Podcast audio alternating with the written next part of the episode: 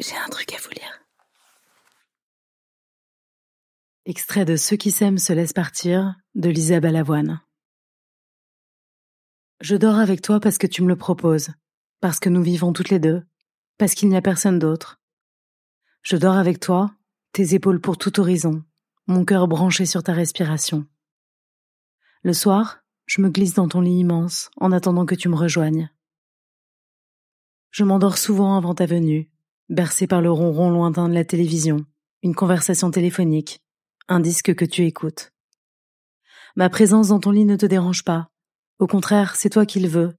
Et quel enfant refuserait cela, dormir contre sa mère, son souffle, sa peau, sa chaleur? Contre ton corps, je suis bien. C'est la nuit que nous nous tenons le plus près l'une de l'autre. C'est la nuit que je t'aime le plus fort. Il arrive aussi que tu reçoives un homme, et que tu me renvoies dans ma chambre, de l'autre côté du salon. Ce sont des nuits comme des punitions, des nuits comme des gouffres, des nuits sans sommeil. Je suis en colère, je boude, je refuse que tu lui donnes ma place, que tu me mettes de côté, que tu m'oublies.